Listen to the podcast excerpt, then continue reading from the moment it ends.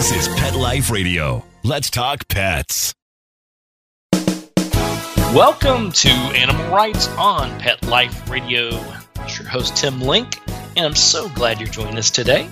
We have our wonderful guest. We're so excited to have a New York Times bestselling author on, Miss Julie London. Julia London's going to talk to us a little bit about her latest book, You Lucky Dog. It's a novel and a sweet little read, and of course, it has wonderful dogs and, and has a wonderful cover.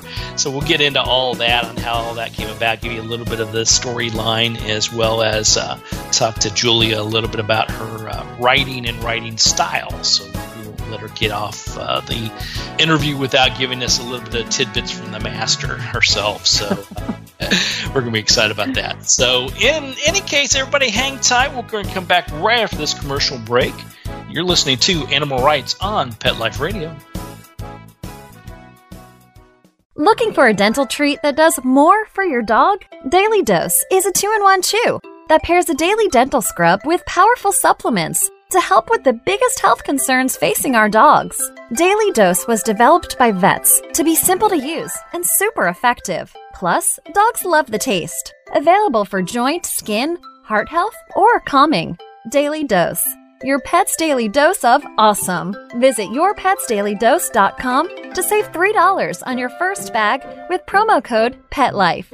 That's yourpetsdailydose.com. Let's Talk Pets on PetLifeRadio.com.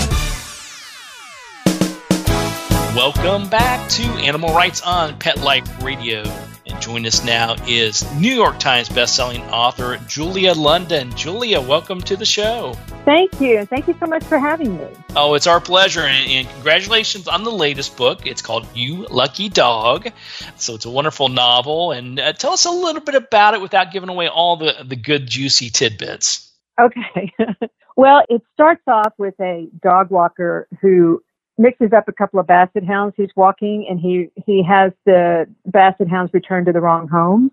So a man comes home and finds um, a very depressed basset hound where his was very perky. And a woman comes home and finds a basset hound eating pillows where her basset hound had been very depressed and liked to lay in the mudroom and so that's how the the book gets started. They have to find each other and, and correct the mistake. And through the reading of the book, you find out the dogs are opposite but fall in love, but so are the two people. It's kind of a jumping off point to learn more about them, but she's very driven and he's very intellectual and kind of in his own head. And, and it's just, you know, a love story about how these things come together and the different ways we meet and the different things that make people click. That's right. And first and foremost, the dogs have to get along, right? Yes first and foremost. That's always number one rule. Love me, love my dog. That's right. Prerequisite number one. And I love yes. the fact that in the book you uh, you tied in the thing that makes all animals, all dogs, all animals, and all humans perfect, which is uh, macaroni and cheese. So I thought right. that was yeah. So people have different philosophies on dog rearing. some people are a little bit more lax than other people, and uh, I made sure to point those things out. That's right. Well, I love the fact that, and I found it kind of interesting, at least what I, I read into it. You know, when we talk about the, the main character, uh, Carly Kennedy, you know, she's got this basset hound that's really kind of laying around and depressed, and, and she often wonders why that dog is that way. But then mm-hmm. when she finds that the dogs have been switched, it's like, well, wait a minute, that's not my dog. But yet I wondered yeah. all along why my dog is so depressed all the time. And do you think maybe it was it had something to do? And I love how you wrote this in, but Carly, you know how animals reflect us and reflect our energy. Could it be perhaps that Carly was the problem all along? Well, it certainly could. I mean, she's she's very driven. You know, she's going a million miles an hour. She doesn't have time for anybody or anything. You know, she doesn't have time to just like you know lay around with her dog and and she's also not a dog owner before this. And the dog comes to her, you know, her mother gave it to one of her grandchildren and they weren't ready for a dog. And I'm sure we've all heard, heard those kind mm-hmm. of stories. And people get dogs when maybe they shouldn't have. And, and so she ended up with this basset hound. And, you know, I think the basset hound, when she sees that what a different dog he is around, you know, the other dog, she starts to see more of his personality and starts to rely on him more, like we all do, rely on our pets for comfort. And so it's kind of a growth for her through the dog. Yeah, absolutely. You know, and we often say our animals can be in tune with us and pick up on us and sort of be our opposite. You know, the thing that we need most, you know, she, Carly, is very, like you said, hectic and scattered and doesn't slow down for a minute. And all along here was her dog or the dog she acquired trying to teach her that lesson that, hey, you, you need to slow down and spend some time and, and maybe just uh, not be depressed, but, you know, lay around a little bit Yeah. to calm yourself down. Yeah, and let me sleep in your bed. I'm a really good bedmate. That's right. That's right. oh goodness! And the cover is wonderful. You know, I, I looked at the cover and, and I'll just briefly describe to our audience. You know, you've got two very similar dogs because obviously they get mixed up in the the whole story, but the Mhm. color schemes are different. One's brown with why I say white and black. The other one's brown with black and white. And I, I looked at this cover for. I had it sitting on my desk, and you know, after reading through it, and I looked at it and looked at it and thought, why do we have two the same? And I realized, oh no, Tim, you you need to get a clue here. That's the point of it. They look similar, but they're not the same, and they're not same in personality, and and the cover dictates that. So. Uh, Kudos to your editors for. Uh, uh, I'm assuming, unless you, this is a custom design by you, I'm assuming they they picked out the uh, No, the no. design. The design. yeah, they have a, a whole art department that are way smarter about book covers than I could ever be. And I thought it was an adorable cover. I just loved it. Yeah, absolutely.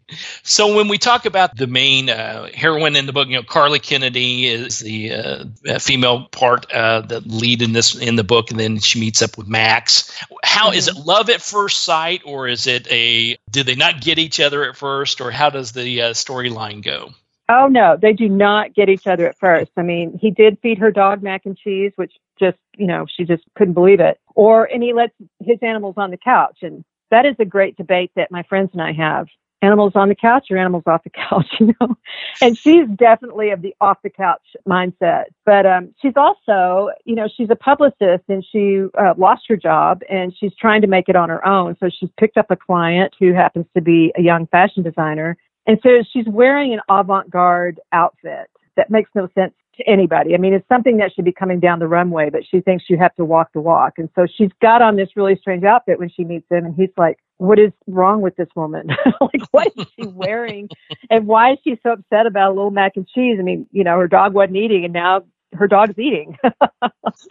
so they are opposites attract, but they, they attract pretty quickly. Yeah, and I think that's uh, a part of it. I always like to say, you know, uh, animals in general, but dogs in particular. You know, it's the one of the great common denominators. You can be polar opposites of uh, whoever, whether it's a friend or a relationship or a partner, whatever it may be. But if you have a dog, then you got that great common denominator, and especially when you're talking about dogs of uh, if there's a particular breed that you're you're fond of, or you happen to have a particular breed, and you run into someone that has that same breed, I think that's a good starting point for you. Yes, yes. Or if they just have a dog in general for me. I mean, you know, Yeah, that's it. you You got to be a dog person. that's it. If a dog loves you, all's forgiven. I don't care about anything else about you. You got a dog. Dog loves you. Okay, I'll put up with you. I, I'll. you're- Yeah, you must exactly. be good. Something good must be happening with you.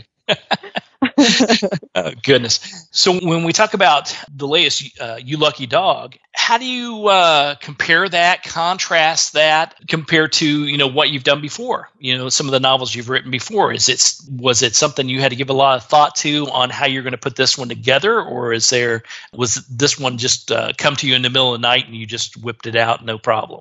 Well, it is a little bit different than what I normally write. I have written a lot of historical romance novels, kind of in the vein of Jane Austen, mm-hmm. and I've written some contemporary novels that are either women's fiction or romance. I mean, but they generally encompass more relationships than just the, the love story, like between a mother and a daughter, sisters, or and so they some of them have a lot more, you know, like emotional crises in them because mm-hmm. you know we just like to read about other people's problems. so this one's much lighter. It's much lighter. And it's not that they don't have issues, Max and Carly. They do, but mostly they come from their family, you know, and we all have, probably all of us have some level of dysfunction in our families. And they both have quite a lot. He's got a profoundly autistic brother who's a grown man, and she's got a crazy mother, like really crazy. And, you know, and a sister with a lot of little kids. And so the family plays a part in it too. But I really got the idea. There's a man in my neighborhood, and he was walking two dachshunds one day, and they were both brown dachshunds, and they were in lockstep. and I was I went you know the opposite direction. But I was like, how does he tell them apart?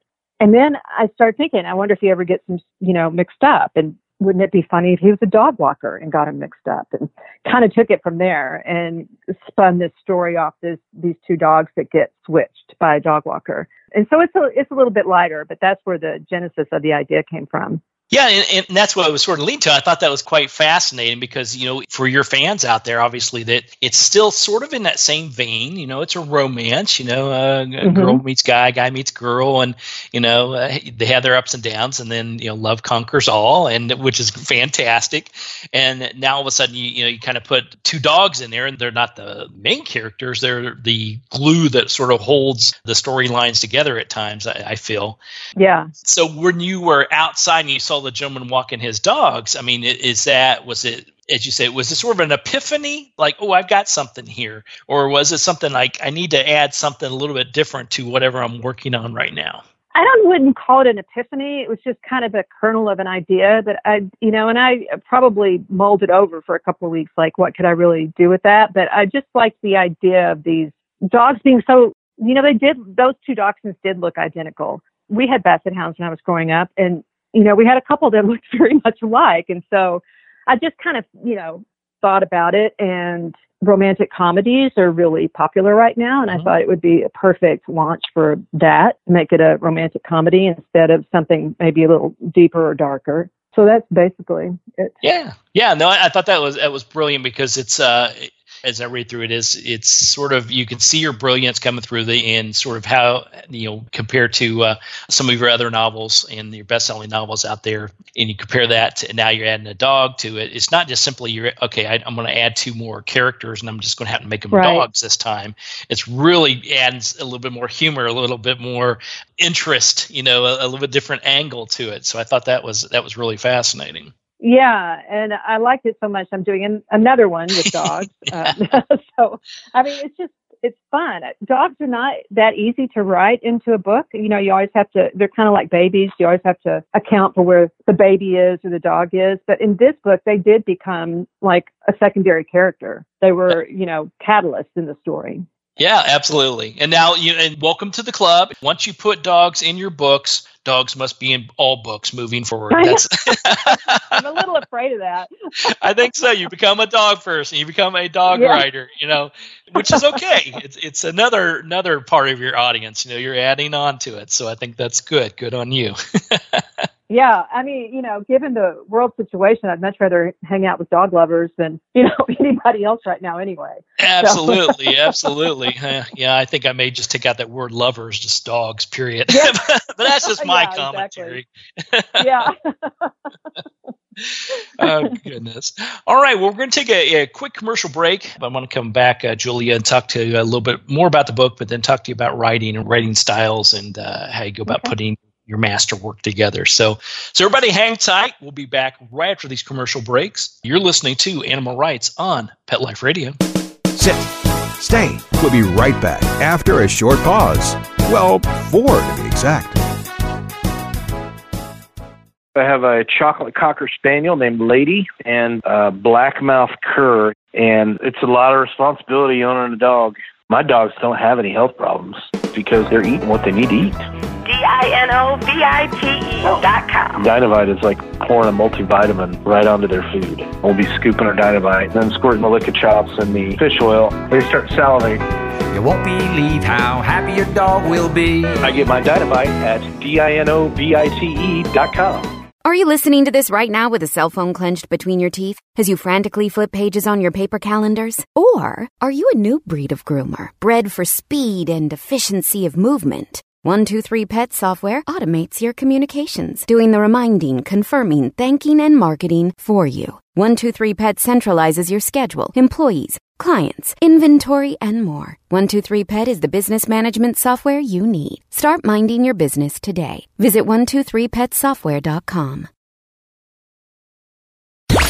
Let's talk pets. Let's talk pets on Pet Life Radio. Pet Life Radio. PetLifeRadio.com.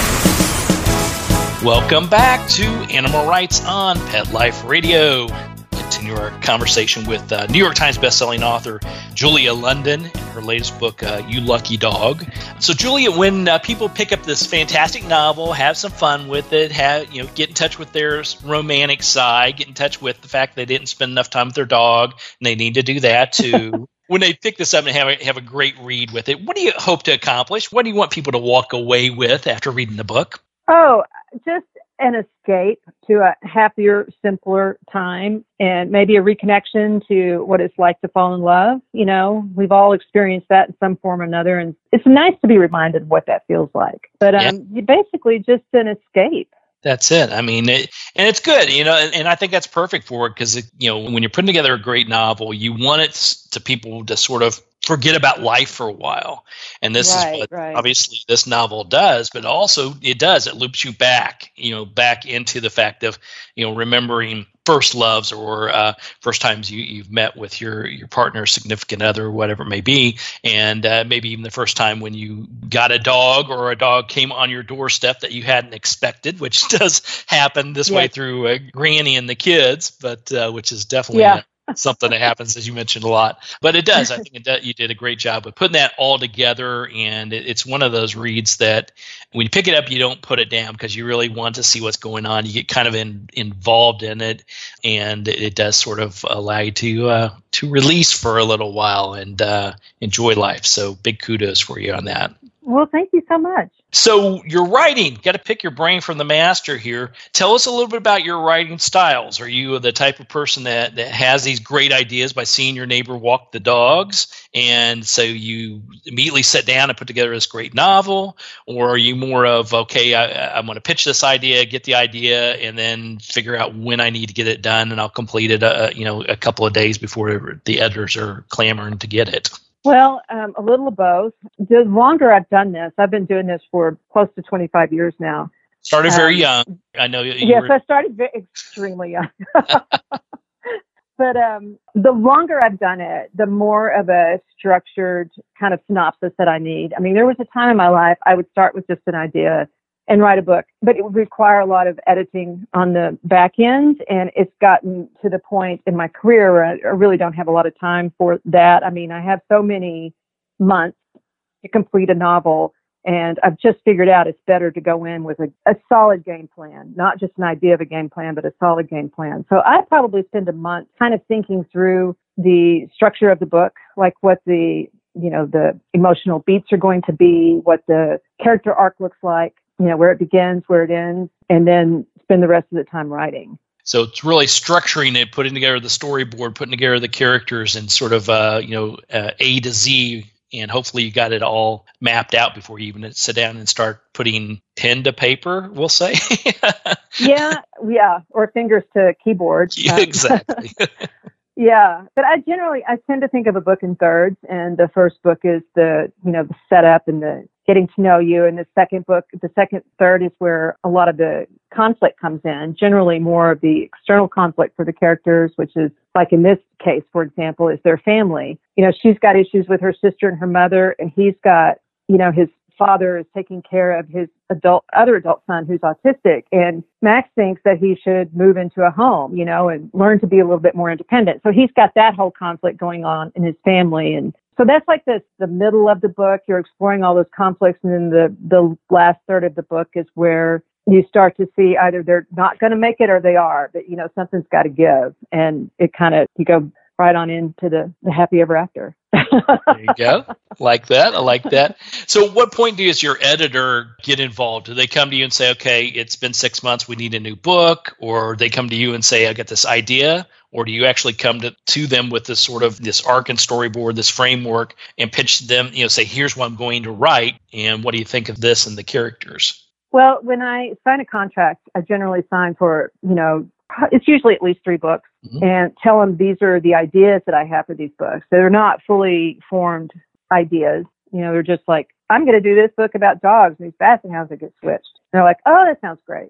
You know, and so I do a couple of those. And then when it's time to write the first book, I will give them the sort of the synopsis and the things I was just talking about. And after I finish that book, then I will do it again. I will come up with another synopsis for the second book and and go through it. And so I just submitted the the second book on that contract, which I said was had more dogs in it, and so now I'm going to start thinking of a third book, and it will have more dogs in it. I, but I don't have a story to go with it yet. All I know is dogs. it's got to have dogs. It's going to be next Yeah, thing you know, it's it's dogs falling in love, and the people are secondary. That's how it all starts, Right. Julia. That's right. I love it. I love. It. So, when in timing wise, I mean, is it typically something that so this book's hot off the press, it's out, available, everybody's Mhm. going to pick up a copy of it. Meanwhile, you've got the second one already cooking, and that's going to come out. And now you're thinking of the third one. How do those frameworks turn out? I mean, is it really uh, sort of an every six month, every one year type thing by the time uh, you're working on book number three, or perhaps it's almost done and dusted while you're still talking about book number one, perhaps? Right, It right. I mean, I just finished book number two, and one just came out, and I think the second book doesn't come out until this time next year. So, you know, I'll be done with the third one by the time the second book comes out. I would say it depends on the kind of book it is. You know, literary fiction, they probably one book a year, one book every five years. But in genre fiction like this, I generally try to get a couple of books out a year just because the romance reader is a very voracious reader. And especially if you're writing a series, they want all the books of the series and they don't want to wait. You know, we're all so impatient about everything, myself included. I mean, you know, like if you're watching a Netflix series, you want all of the episodes now. That's what they've trained us to do. And I, and we've kind of Netflixed the genre fiction too. Everybody wants all the books in a series. So I write them a little bit faster. There you go. Yeah, that is fascinating. I think it, you're spot on. It's society today. We want it uh, quicker, faster, better, and hopefully cheaper if we can get it. right, right. And uh, yeah, Yeah. the binge watching. Yeah, I got caught up. Uh, I won't mention the series, but I got caught up in a series I've been wanting to watch. And uh, you know, I said, okay, I'm just going to watch like one or two to last night, and yeah, I ended up being six. And uh, yeah, Right. e- extra caffeine. Starbucks loves me now. It's like, oh, you need two extra shots in your drink. Great. right. So now you're writing. Um, you went from being sort of uh, gung ho, sitting there writing a whole book, to now really being kind of structured about the whole process because you have to be to, to get everything done and accomplished and putting out a great novel. How are you as a writer? Are you uh, four o'clock every morning uh, after you get your coffee ready to go, or are you five thousand words a day and that's what I do, or are you, you know, sometime in the middle of the night wake up and just start uh, going at it? I tend to do it, treat it like a job, and I start sometime in the morning. I generally exercise or definitely walk the dog in the morning, and then come back and start working and work through the day. And you know, I have a I've written a lot of books, so there's a lot of business around the books, and so I have like a couple or three hours of pure creation when I'm writing a book, and then I have a couple or three hours of answering emails and doing some promotional stuff or writing, you know, whatever they need. Sometimes they need just copy for the sales team and that kind of thing. So I put in a full day, but it's a, you know, it's like a work day. And then around five or six o'clock, I knock it off. I used to work at night, but um, I don't know. I just can't do it anymore. I've, I've lost my night mojo. well, I think I, I think you have to whether you're you're a night person or a day person. Uh, you know, you sort of and time zones obviously come into play, but I think you have to get a little bit more structured and, and and be more stingy with some of your time because otherwise it would be mundane. It would be monotonous. It'd be uh, probably wear you down after a while.